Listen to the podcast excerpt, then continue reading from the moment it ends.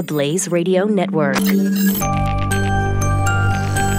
On demand. And now, the Blaze Radio Network presents 40 Acres and a Fool. Here's your host, Cam Edwards. Greetings from the near frontier. Thanks for tuning in to another edition of 40 Acres and a Fool from the Blaze Radio Network. Cam Edwards, your host. Missy will be along shortly at uh, some point this evening. I uh, took a break from watching Stranger Things 2 to record this podcast because we are a uh, we're a little behind here. I'm I'm joined by my buddy Booker. Hi, buddy. How are you doing? Who is uh, very excited that I am home from travels after uh, a trip to the Shooting Hunting Outdoor Trade Show and then a trip to the Great American Outdoor Show in Harrisburg, Pennsylvania the following weekend.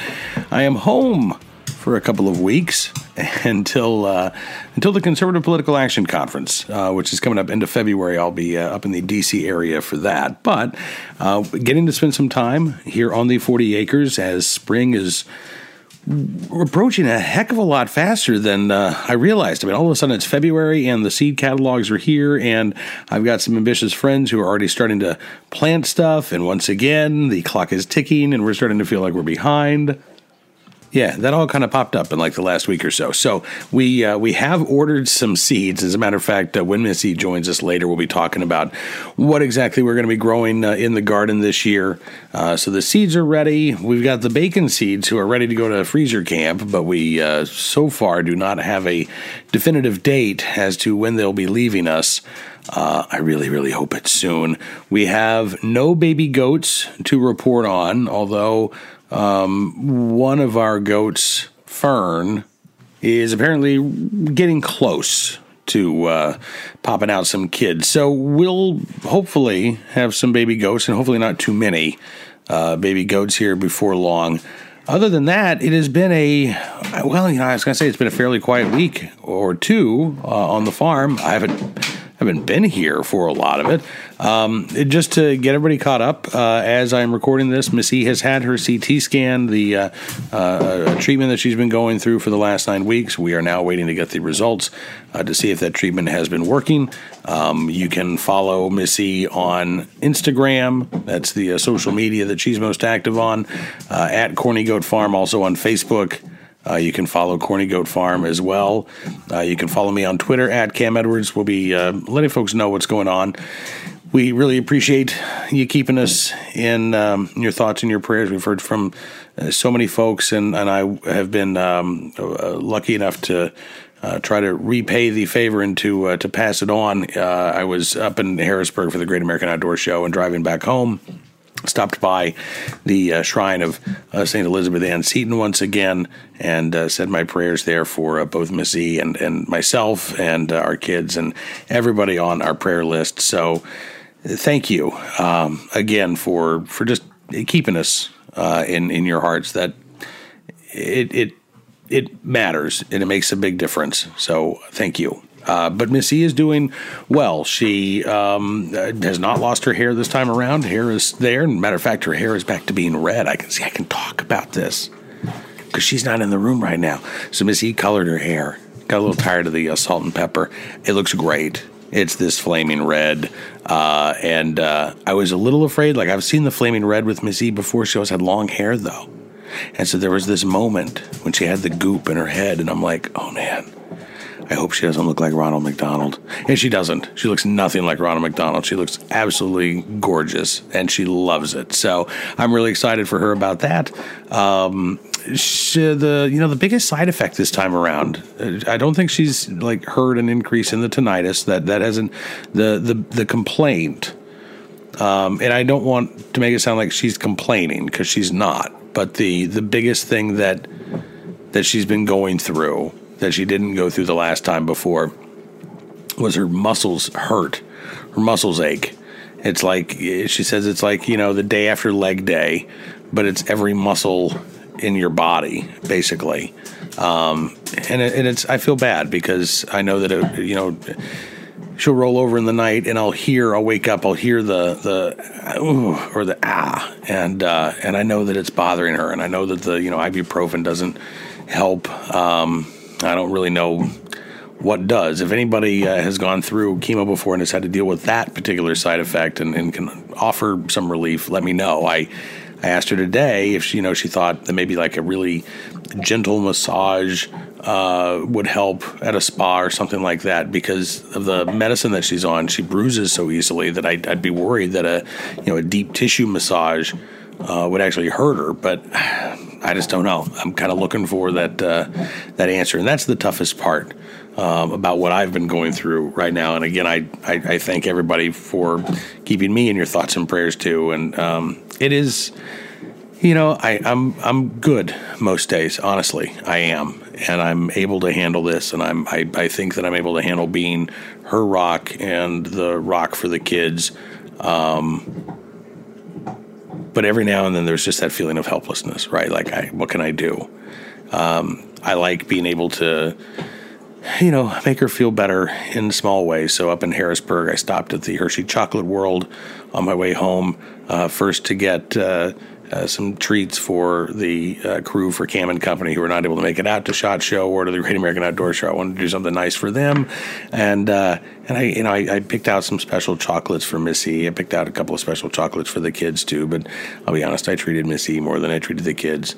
Um, I, if I can't fix it, I want a spoiler, I guess, right? so I'm, uh, I'm I'm doing my best to try to do that, but um, we'll get through it. And the next time we have a podcast, we should be able to give you some uh, some news here, one way or the other. And I will say this, in all honesty.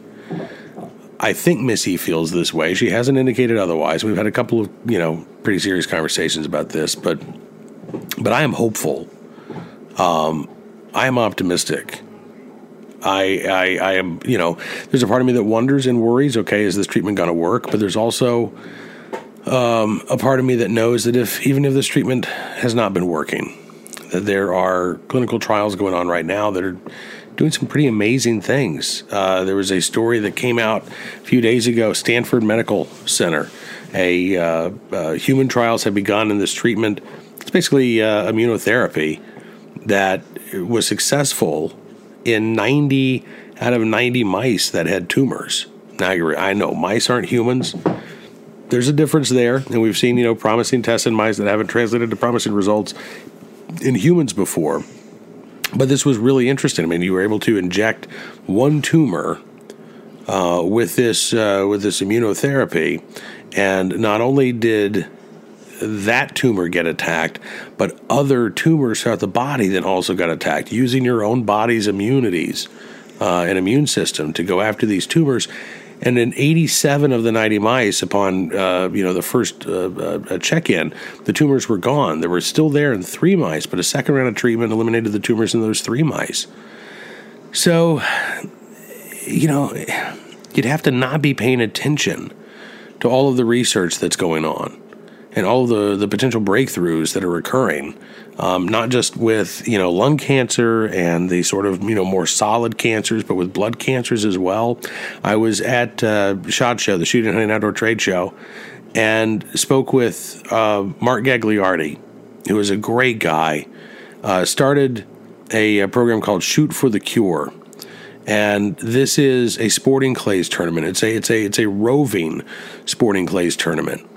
They have about 20, I think this year they're doing 23 shooting competitions, shooting, you know, uh, tournaments all around the country. And all of the money raised there is going to fight leukemia. Uh, it's, it's money that's being raised for leukemia research. And in talking with Mark this last time, he was so confident. He said, We're so close to a breakthrough that I've actually been talking with the folks at the Leukemia uh, association about okay, well, when there's a cure, you know, what do we do? Fold up shop? I don't want to fold up shop, but but when there's not this need here for research dollars, what do we do? And they've decided that they're going to turn into sort of the McDonald uh, Ronald McDonald House uh, for leukemia. There will still be a need for things like that, but you know, he's talking about in the next few years a, a cure for leukemia. I mean, like they feel like they are that close. So I'm not going to be pessimistic. I'm not going to be cynical. I'm not going to worry most days. Um, I am secure in my faith. I am hopeful in uh, the ingenuity of mankind and uh, the mysteries of the Almighty. And, you know, between those two things, the uh, kindness of strangers and the uh, love of friends, I'm doing okay. I'm doing okay. All right, we're going to take a, a quick time out. When we come back here on 40 Acres and a Fool, enough about me. Let's talk about something else. So stick around. We'll be back. You're listening to 40 Acres and a Fool with Cam Edwards on the Blaze Radio Network.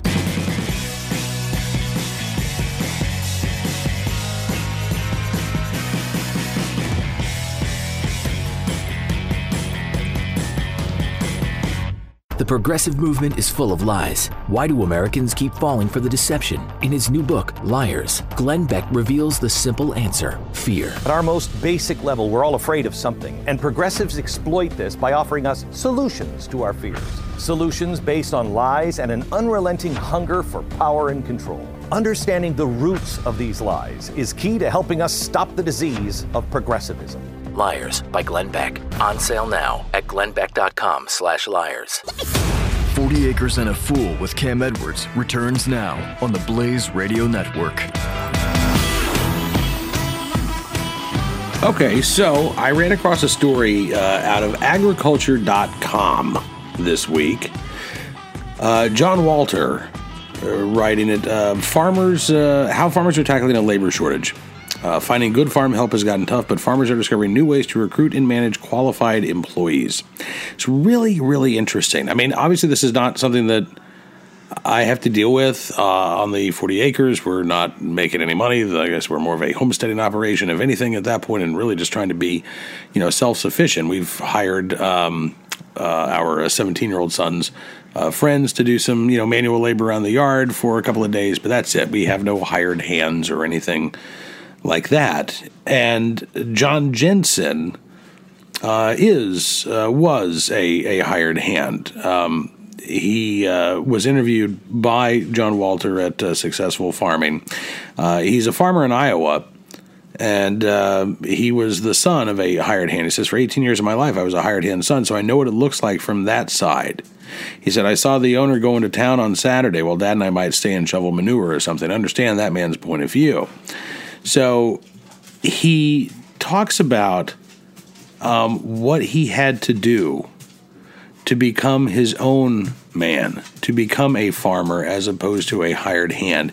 And I read this article for whatever reason. It was the same day that uh, Joe Scarborough was on Twitter.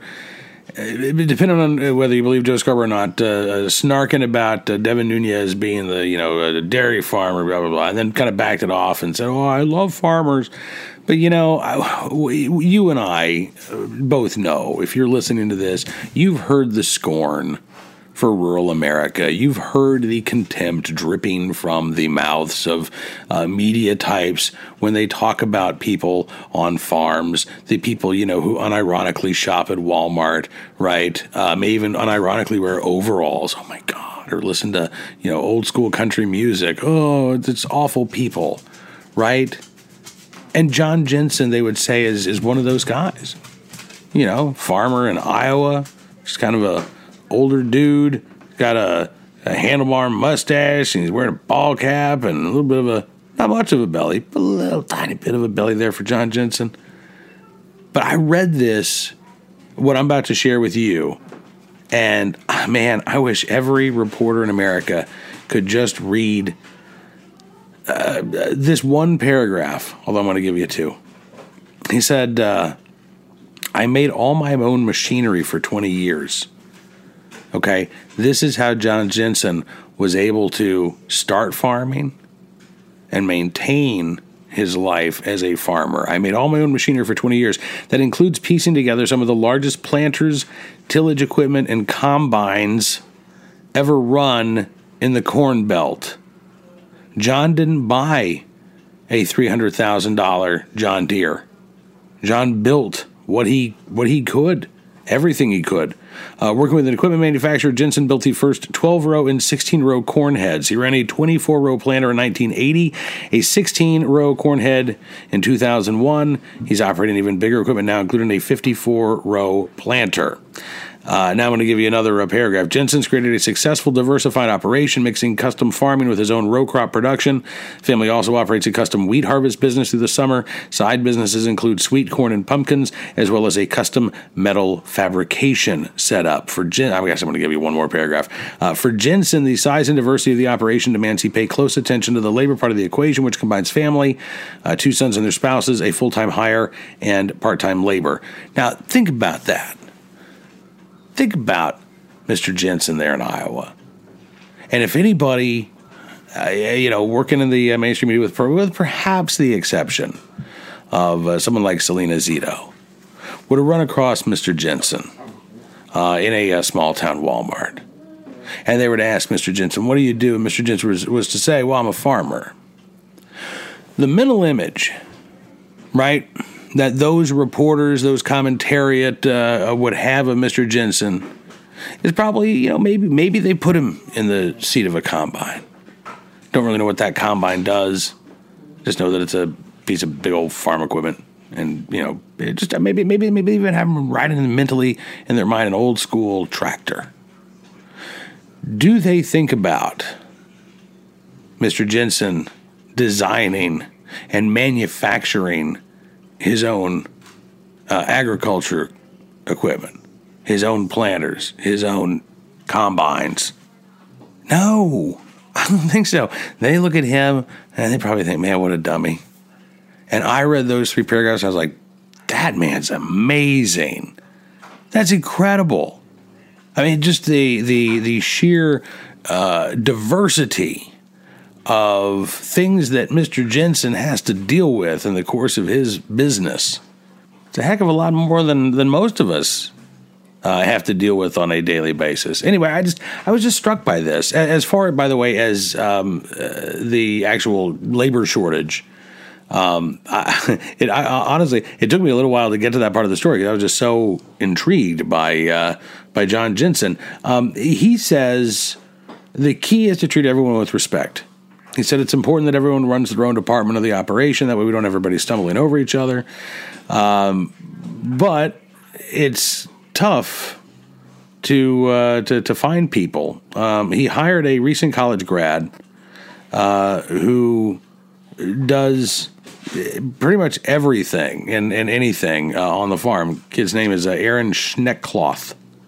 He says he uh, keeps busy with anything and everything on the farm. He was drawn to employment on the place by Jensen's innovative approach to technology. He said if there's a place that uses more technology, I don't know where it would be. They're not afraid of trying something new. So, uh, oh, and by the way, here's another benefit. Um, this young man, Mr. Uh, Schneckloth, uh, he gets benefits and he also gets a crop sharing stake on 200 acres. So he's able to start building his nest egg. Um, Schneckloth says, I don't want to sound like John just hands me acres and I call it my own. He says, I've spent over 10 years working hard for what I've been able to get accomplished. Uh, Jensen says that, uh, quote, I try to let him have a say uh, in the operation. And it was interesting. The, uh, the, the uh, agriculture.com piece says uh, Jensen was somewhat reluctant to be interviewed for the story, fearing that the publicity would draw attention to a valued employee. And uh, Successful Farming says the reluctance is understandable. Nationwide, there are two jobs available in agriculture for every new job seeker. Two jobs available in ag for every new job seeker. What that means is that, you know, wages are going up uh, in California. It's been going up, but um, uh, more and more you're actually seeing you know, farmers start to offer things that they haven't necessarily had to offer in the past, uh, including, uh, you know, benefits, uh, the uh, the ability to actually use some of the land uh, to grow your own crop. You you know you would call that sharecropping at uh, at, at some point, but it's a far different type of sharecropping than what it would have been in the 1930s, right? Where you didn't own the land and most of what you grew went over to the landowner. This is no, you don't own the land, but uh, you get to sell what it is that you're actually growing there on the uh, on the property. Anyway, I just thought it was kind of an interesting story. Um, less, uh, I, again, I was less interested in the the labor uh, perspective of the story, although I certainly have told my 17 year old, "Hey, guess where? There's a lot of jobs available," and he has kind of shot me that look, and I've had we've had that conversation of you're you're not too good for any job, just so you know. There's no job that's out there that you are too good for. Um, you might not like it, might not be your career, but there's no job out there that you are too good for. So we're, we're still discussing what happens uh, after high school graduation here in a few months. But uh, I would be I would be shocked if agriculture were where he turned. All right, so you may have just heard that uh, angry yip there in the background. So we're I'm going to step away for just a moment or two and uh, corral all the dogs, make sure everybody's doing okay. But we'll be back with more 40 Acres and a Fool here on the Blaze Radio Network after this quick timeout. This is 40 Acres and a Fool with Cam Edwards on the Blaze Radio Network.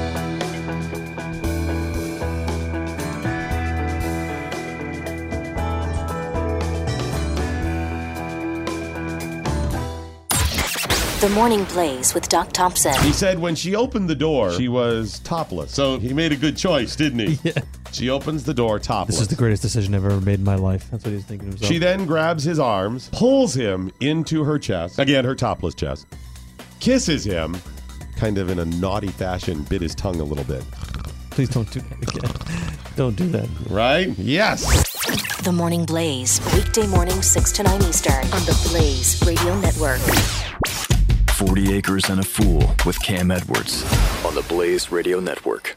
All right, so I have one more story to share before we get to uh, your thoughts. The email address, as always, is 40acrefool at gmail.com. That's 40acrefool at gmail.com. You can uh, also send us snail mail, uh, P.O. Box 817, Farmville, Virginia, 23901 0817. Got to give a shout out to the Steak-umm folks who uh, sent me and Miss E some Steak-umm t shirts. I was having fun with the Steak-umm social media managers. They were trying to get verified on Twitter. And they did. Uh, and so we've gone uh, back and forth. And actually, the Steak-umm social media manager is going to get a, uh, a bottle of Mr. Freckles Green Death hot sauce. We're going to uh, pack up a bottle and send it uh, to the uh, Steak-umm folks because you know steak needs some spice every now and then. Um, but before we get to uh, uh, emails and thoughts from you, I want to share those with Miss E. I do have one other story that I stumbled across that uh, just kind of made my day. Not your typical, and it's weird because it's when I say that I realize it's kind of morbid, but. Uh, I ran across this story from the Eagle uh, newspaper, uh, and it's not a. Uh, interestingly enough, it, it, it's a story um, about a bird, but but not an eagle. Darren Benson, uh, writing for the Eagle uh, in uh, uh, the great state of Texas, College Station, a family chicken worthy of an obituary. Yes, Big Mama, Big Mama, the Rhode Island Red, recently passed away, and her owners actually paid for an obituary for their chicken. Uh, they're in the Eagle. Uh, Stephanie Sword is the uh, uh one of the owners of Big Mama. Uh, she and her husband Gregory and their two sons adopted the chicken in September of 2013 after a family that had raised her inside of a Houston apartment, yes, inside of the apartment, decided to have her euthanized. Veterinarian was able to convince the family to give the chicken up for adoption. The Swords heard about her through an email distributed to the Texas A&M School of Veterinary Medicine, according to the Eagle. Uh, they found this picture of a skinny chicken. Uh, they fell in love, and uh, and they adopted the uh, the chicken. So here's the thing. At this point, as I'm reading this obituary, I'm like, okay, that's great and all. I'm not gonna, I, I, you know, I'm, I'm not gonna give a family a hard time for adopting a chicken that was going to be put down. Whatever, eh, whatever. but I was I was a little eye rolling. Uh, then I read that the swords actually already had chickens, that they actually moved Big Mama into a flock of chickens. Uh, the chickens live in the chicken coop. They don't have, you know, chickens in diapers running around the living room. And I and I said, okay, all right, now I can start to be happy for Big Mama because now Big Mama gets to be a chicken. And my little dog gets to be annoyed by Zelda. Um, so I'm fine with Big Mama getting adopted. I'm, I'm I'm glad that she was able to actually go and be a chicken. I was afraid that Stephanie Sword was going to raise the chicken in another apartment or a house or something like that. Didn't happen. Uh, Sword said she did refuse to go in the chicken coop at times. She would try to come into the house. in bad weather, she would stay at the back door and she would sleep on the patio furniture. Uh, over time, Sword said she came into her own and flourished as a chicken should, living in a flock, outdoors, free ranging. She was a happy chicken from that point on, and we were happy to have her for as long as we did. Um, that's awesome. She was even in last year's Christmas photo, which I thought was great. Uh, she said that she noticed as Stephanie Sword did, the Big Mom had been slowing down on Sunday. She was the only chicken that didn't come out of the coop. She said she was in her favorite spot in the coop. She just went to sleep, and that was it. Uh, a dignified ending, as she said, for a dignified chicken. And, you know, here's the thing I don't know that I have liked any of my chickens enough to uh, offer up a paid obituary, but I get it. I get it. We were actually, uh, Missy and I talking the other day because we thought that there had been a couple of chickens uh, disappeared uh, as they were free ranging, and wouldn't wouldn't surprise me. Um, but I so we're talking about uh, the chicken that we call chipetta, and chipetta is a uh, a chip off the old block, our old rooster chip, uh, who is no longer with us, and she's the oldest bird that we have.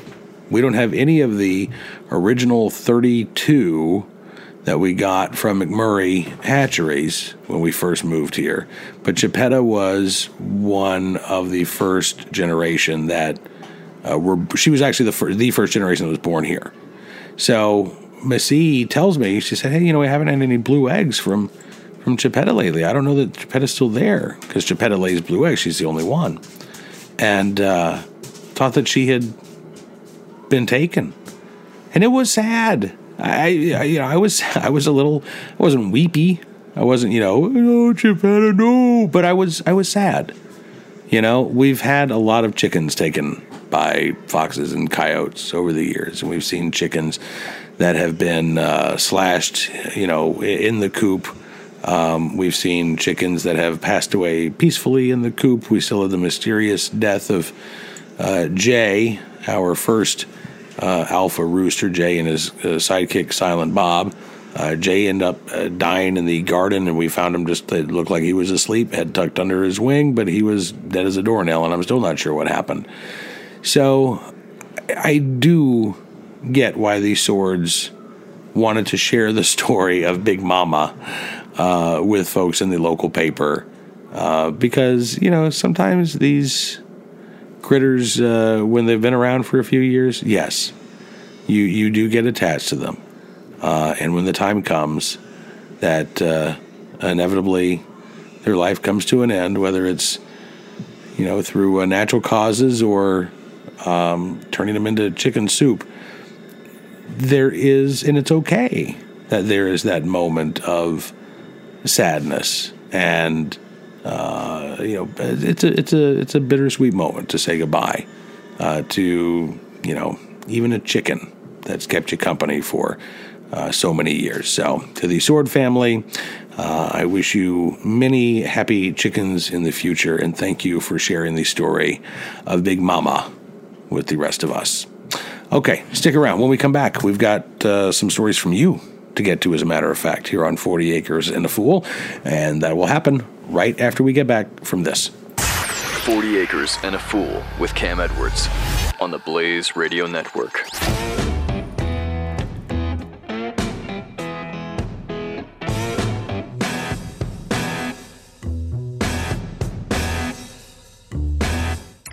Pat Gray. Uh, in Florida, uh, the macaque monkeys living outside the Florida state parks are uh, infected with uh, herpes, a strain of herpes. When And were you so there last? uh, when? How long ago was it that you were visiting Florida? I mean, I was in Florida not What's long the incubation time for herpes? It's you were not- just there not, not too many months ago. Pat Gray.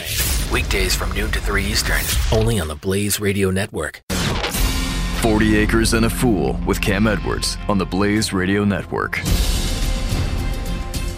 And we're back, and this time I'm not just using the royal we, it's actually a we, because Miss E is here. Yes, here I am. Hello. Hello. I explained that uh, you were watching Stranger Things, uh, and I've already seen it, and so you and youngest son are uh, getting caught up. I think you guys are, uh, what, you finished episode five tonight, right? Yes, and So no kept- spoilers, but, uh, And it kept stopping. oh, because of our satellite internet. Our- Yeah, the good news is we can, you know, we can stream video now. The bad news is it, it kind of stutters. Sometimes it does. And this, most of the time it does pretty good. I mean, Yeah. we've had some times where you can't even tell.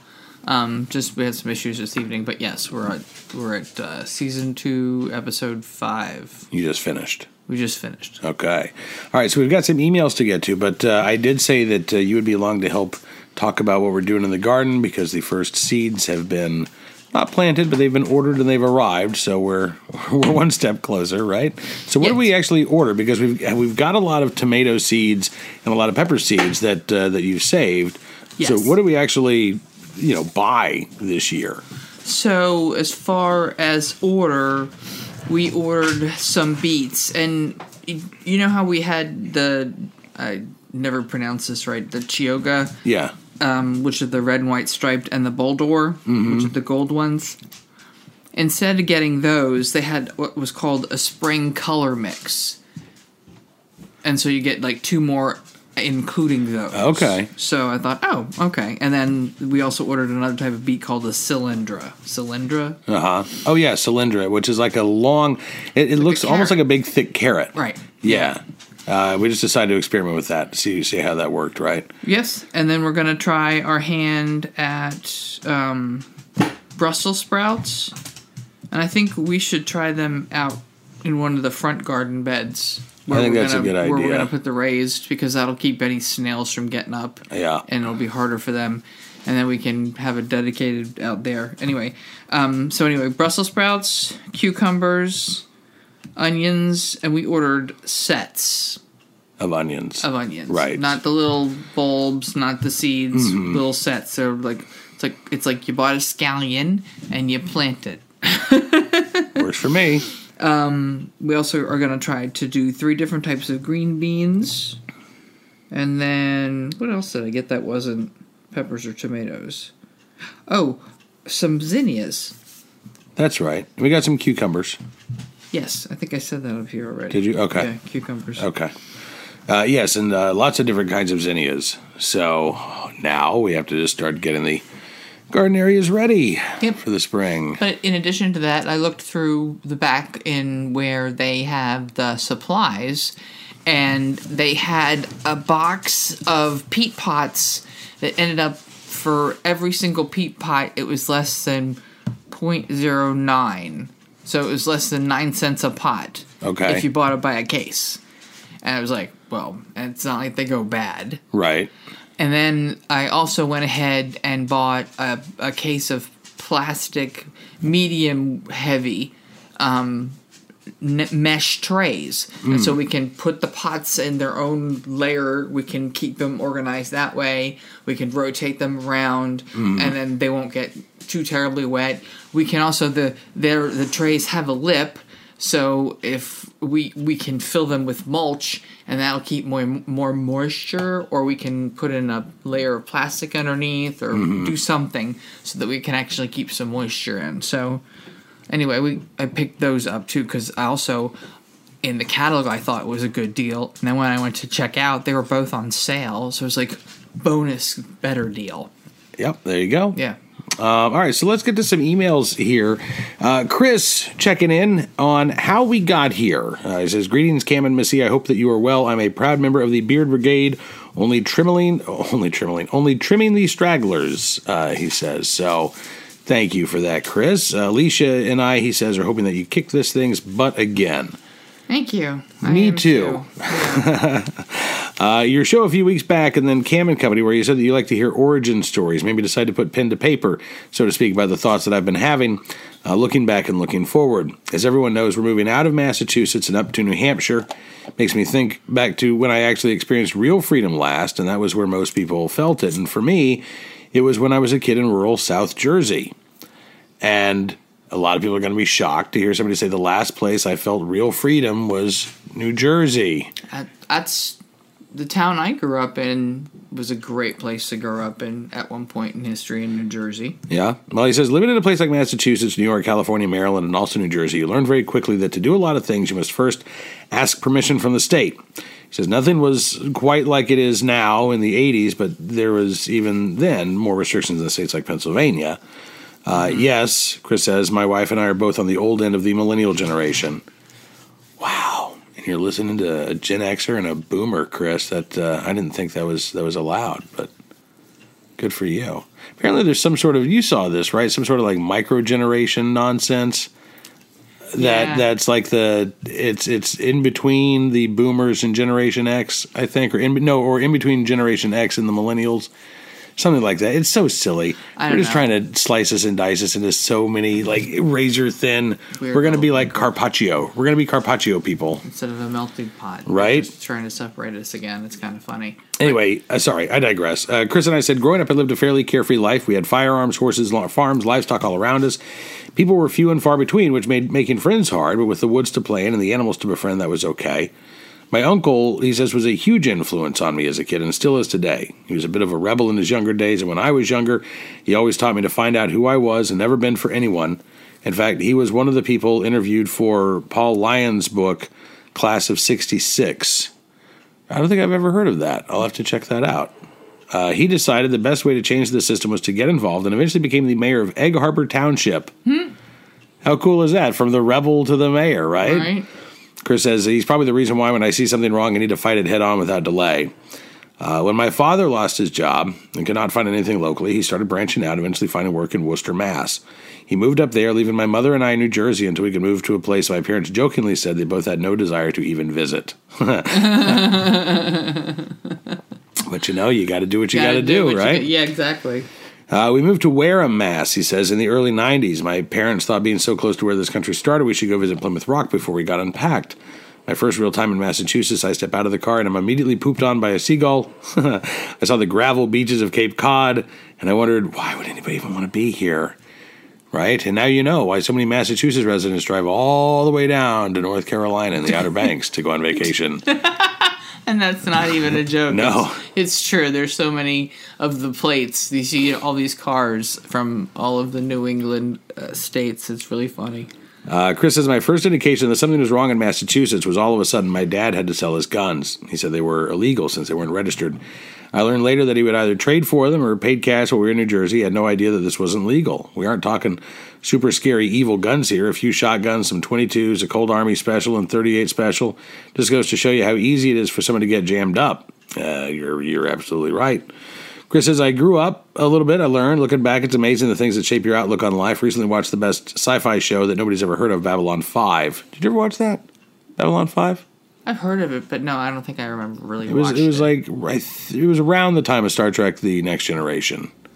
Okay. Uh, Chris says, um, that started getting me interested in politics, helped me form some of my core philosophies. Uh, Heinlein and uh, Ayn Rand. He said, I don't think I would have gotten as much out of Atlas Shrugged and The Moon is a Cruel Mistress when I had to read them in high school. I did not have the foundation set when I was younger. He said, I also had the opportunity to travel around Europe while working for a race team, uh, taking in the history. That's pretty awesome. And in 2008, he says he met his now wife at an Independence Day party. I knew pretty quickly. uh, Chris says I was going to marry her. She, on the other hand, he did some convincing that this tattooed, blue haired guy who raced cars professionally and for fun was just the guy for her. What kind of cars? What kind of cars, Chris? Okay, well, I guess we have to ask. Chris says a week after we met, I was in a bad wreck where I shattered my sternum, broke four ribs, my left wrist, and popped all the bursa sacs in my left knee. Whoops. Being a man of my word, Chris says, I did still bring her fudge from a tourist trap in Vermont on my drive back home in my race car. I didn't know the extent of my damage until the next day when I went to the hospital on my lunch break. Uh, in 2009, Chris says, I went back to Berlin, Germany, Christmas time to see a band play, and as it turns out, this was a life changing event. He said, I love Christmas more than any other holiday, like, like Miss E loves Halloween. Uh, and they do it like we do Independence Day, except it lasts for a month. Festivals are everywhere. He said, but the biggie was I got to see firsthand evidence of the Holocaust. Uh, the Germans, he says, are very transparent about what happened there. It's something that I think everybody needs to see and touch. It was there when it clicked just how important our rights here in America are and how easily they can slip away bit by bit. Uh, it also made me realize, Chris says, that there was more personal freedom in Germany than there was in Massachusetts. Right? So, uh, Chris also talked about uh, the rehab process. Um, he re broke his sternum. Oh, Right? oh gosh. Uh, he said, I decided I needed something to do when I couldn't race. And I remembered my old friend firearms. My girlfriend was not amused by this, but I kept it small for a time. She slowly got comfortable, or at least didn't yell at me about guns. I did my best not to agitate her uh, too often. Um, he talks about uh, the, the eye opening process of going to get a license to carry in Massachusetts. He said, I, I'm in a great town where the chief believes in the individual right to keep and bear arms, but I remember the nervous waiting uh, period. Did I get denied? Did I get a restriction? Finally, got the call to pick up my license, uh, my my license to carry Class A, which entitles you to own a rifle, handgun, or a shotgun, as well as the right to carry that uh, or the, the permission slip to uh, to carry in Massachusetts. Okay. And Chris said, uh, you know, this whole process uh, also made him realize he wanted to leave Massachusetts, which is why now um, he's getting ready to do this. About the time you guys were contemplating doing something crazy, Chris says, and buying a farm, I was taking a huge step. Seeing if Alicia, my girlfriend, was foolish enough to marry me and also being kicked out of our apartment and needing to buy a house at the same time. Uh, that he says uh, not stressful enough on their own. They ended up buying a place uh, in uh, near Worcester, and he says, and here we are now, five years later, doing something crazy just like you did. We're going to be buying land, building a house, and hopefully a workshop for me to keep my project cars and farms in working order. We may have found land, says Chris. We're talking to builders early next month. The future is right here in front of us. It's exhilarating and terrifying all at the same time. He said, I'm taking the uh, uh, first real white Christmas since we got together as a sign that everything's going to work out. Fingers crossed. And Chris, we uh, we will keep our fingers crossed for you as well. And listen, you're right that I remember very vividly that feeling of exhilaration and terror. yeah. Don't, do you? Don't you? Oh yes. Right? Like, okay, we're locked in here. You know, tables up. Kind of like Uh, when we found out we were having the twins. Yes, exhilaration and terror, and you know, it, it's it's like it's like you're that first seat on the roller coaster, Mhm. and you've gone up the hill, and you're perched right there at the top, and all you can do now is hold on and scream, Yeah. and try not to pee your pants. That's basically it Pretty much. and enjoy the ride. And uh, Chris, enjoy the ride, man. That is fantastic. Thank you so much for uh, uh, for riding in with your origin story, uh, both as a uh, fellow fool and as a, uh, a gun owner. Um, Steven riding in from the Rock Ridge Ranch in Ione, California. Says we last wrote you about a year ago. Thought we'd drop you a line, let you know what we've been up to. My daughter Gabby, who's a sophomore in high school, has joined FFA this year. We'll be raising bacon seeds for her fair project. Fun. Awesome. Good luck, Gabby. She's allowed to show two pigs at the fair, which will ultimately be auctioned off. We're considering purchasing a third for our freezer. Big project over the holidays uh, to construct our pig pen. Everything we read and how to books and watched on YouTube said that pigs are known to dig under fencing. Yes. Yes. Yes, indeed, they are. Yes. So we trenched and sunk the steel fence panels in 1,650 pounds of concrete until we had a 15 by 15 foot pig pen. That'll do it. That'll do, pig. Uh, that that'll work That'll really work. well. You got to get out there and clean up all the poop all the time. Yes, indeedy. Uh, also making plans for our garden. Uh, last year purchased 15 individual tree boxes for garden boxes.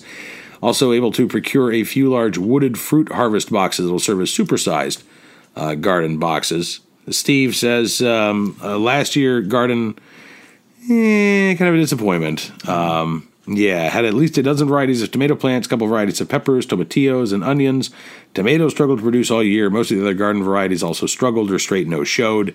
We think it was the soil that was the issue, so we're amending the garden mulch with soil and some organic matter from our chickens in hopes to produce a more fertile blend. Uh, if you have, well, let's see, you're probably not going to have time if you're purchasing your pigs in February or March, but save that poop, Steve. Or add it to the compost. Or, yeah, pile. add it to, yes. Well, that's still saving it. Yeah, yeah. I'm not we're saying, like, you yeah, know. add add that, add the the the litter from the chicken coop, add that all Mhm. to the compost pile because you don't want to add it like because you wouldn't. You're not supposed to really add chicken poop to the garden because it's considered hot, Okay. and so you want to have it, you know, Cool off in the compost? Yeah, cool off in the compost. Okay. Give it, do it that way. I will say the pig poop has been amazing uh, in terms of you know helping to produce big old tomato plants and peppers and Oh, yeah. pumpkins. From where we had them to where we moved them around. Mm-hmm. Yep. So uh, Steve writing in uh, says we'll relaunch our 2018 garden with tomatoes, peppers, onions, cucumbers, spaghetti squash, basil, possibly some leafy greens. In addition, he says I'm most excited about planting some fruit trees down in our garden. I asked my wife the other day, says Steve, is it weird that I'm excited for spring products to hit Tractor Supply? we'll send you an, no. We'll send you an update on the pigs in garden in a couple of months. You can follow us on Instagram at the Rock Ridge Ranch. Rock Ridge Ranch. Rock Ridge Ranch. So uh, Steve, Jen, Gabby, and Jake says we're keeping you guys in our thoughts and prayers, and thank you so much uh, to each and every one of you, and thank you for sharing your stories about what's going on. Um, couple more to get to real quick here. Sean in uh, Oklahoma, Pecan Grove Farm and Gardens, they have decided to make the move. Somebody bought the farm. Oh, and, a good good, and that's a good And, thing. Yeah, this is a good thing Right? for them because they were having to move. Yep. He said, uh, We accepted an offer on our home. We'll be moving to Claremore, Oklahoma. Just wanted to share our happiness. We'll be living in my parents' home that they built when they moved after my father retired. Uh, as you know, Sashan, my dad passed away last August, and since that time, we've been trying to sell our farm so that we can move there to keep it in the family. My mother's moving into a smaller house that she just made an offer on last week, so it's all going to move out or all work out with her moving out and us moving in at about the same time. He says, uh, once we get moved in, I'll send you some pics. And he says, if you happen to be in the area, we'll be having a big Independence Day party. Well, I have no idea where I'm going to be on July 4th this year. We do have family in Oklahoma still, but uh, if we make it there, Sean, I'll, I'll ask for directions. Uh, and uh, Sean says, uh, "Keep up the great work. You're one of the highlights of my week. Love you both." And Sean, thank you so much, sir. We love you too, and we're glad that uh, this worked out for you. Yeah. that's awesome. All right, we've got one more from uh, Brent in Andover, Kansas, talking about the uh, Super Bowl. It says it was great to see Clint Romesha with all the Medal of Honor winners at the coin toss of the Super Bowl. Now it's time to turn the game off and watch Netflix. Oh man, I wish I'd made that decision, Brent. Uh, and yes, it was awesome seeing our friend Clint Romesha there with I think twelve or fourteen Medal of Honor recipients I don't know. I at the Super Bowl. I couldn't. I know you were, I don't think I counted them. yeah, but uh, it was nice. I actually haven't talked to uh, to Clint in a while. I need to catch up with him. It's one of those things like when you have a Medal of Honor recipient in your contact list, you always want to send a text and just hey, how you doing? But at the same time, like when you haven't talked in a while, then you feel weird about reaching out and making contact. But I need to go ahead and be weird Say, and hi, just say hey, Hi, it's how Cam you been? Edwards. How you been? I don't even need to give my last name with Clint. Clint knows who I am. Okay, well, whatever. Just say, hey, it's Cam. How you been? Don't just throw it out I there know, just in case. But that's just one of those guy things. Sometimes you know you just you just sit on your hands because it's been a while. Well, yes, that is a guy thing, but don't assume that he is gonna remember who the phone number is. So yeah, at least use your first name. No, I always use my first name. Okay. All right. On that note, Cam and Miss Missy are going to say goodbye for a, uh few days here. We will be back next week. I, I don't have any more travel for a while, except for a, uh quick trip up to the D.C. area for the Conservative Political Action Conference uh, later in the month. But uh, the at next uh, podcast, we will have news uh, for everybody. We'll let you know what's going on. The shit about the CT scan. Yep. Yeah, that I had yesterday. So, you know, again, Yeah. See if everything's working. Yep. I can't tell because I didn't feel bad. You didn't feel bad to begin with. To begin with, yes, because somebody asked me, "Does does does cancer hurt?" I'm like, I couldn't tell. I it didn't feel it to begin with. I didn't feel it when it came back. Right. And the only reason I can feel it is because they're trying to trying to get rid of it. trying to cure me. They're making me feel like shit. So there you go. Does cancer hurt? Not in my estimation. not, not, not yet. all Not right? yet. Not yet. And we'll knock on wood that we don't have to find out. So, Yeah, let's hope it's just done, done, done. right. I want to see all my fun new things come to life. I know. And we're going to.